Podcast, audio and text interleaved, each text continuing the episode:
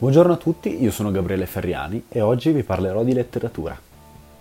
Quando Alessandro Baricco a narrare la storia, a leggere un quadro, semplicemente a spiegarci perché una mappa non è solo una mappa, il risultato è una narrazione che passa con naturalezza a un sonetto di Dante, alla quinta di Beethoven, da Kant all'infinito di Leopardi. Baricco, il più bravo a giocare tra alto e basso, miti pop e argomenti serissimi, ha portato per la prima volta su un palcoscenico, in occasione dei vent'anni del Festival Letteratura, le sue narrazioni.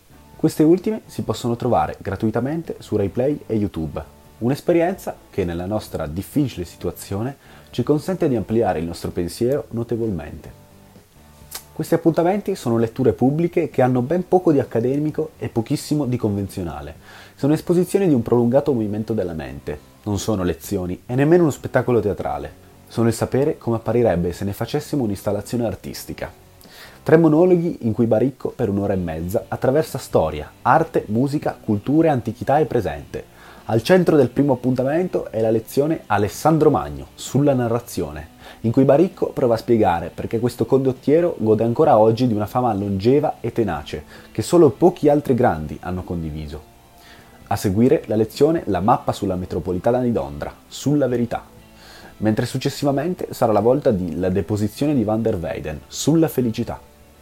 Queste originalissime lezioni d'autore, comprodotte da Elastica e dalla scuola Holden, si ispirano, pur essendo nuove e completamente diverse, alle Palladium Lectures, tenute dallo scrittore tre anni prima nel teatro del quartiere romano Garbatella. Allora Baricco si divertiva a mettere insieme Kate Moss, Luigi XIV e Tucidide.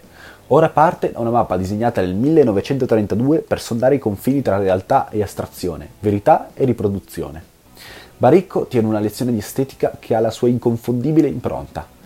Le sue stesse parole sono Quella mappa è stata geniale, una riproduzione della realtà attraverso un procedimento di astrazione. Mi serve per spiegare come delle volte abbiamo bisogno di distanziarci dalla verità delle cose per creare una verità che sia chiara e comprensibile. Baricco, con la sua capacità di legare armoniosamente l'alto e il basso, la cultura pop e quella ufficiale, ricava una narrazione affascinante sulle ragioni del racconto, della verità e della felicità, esplorando anche i territori attigui della rappresentazione e dell'attrazione.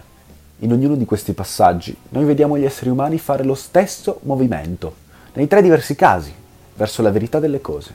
Abbiamo capito che se rinunciamo a una parte della verità, ci avviciniamo ad un'approssimazione che può funzionare come la stessa.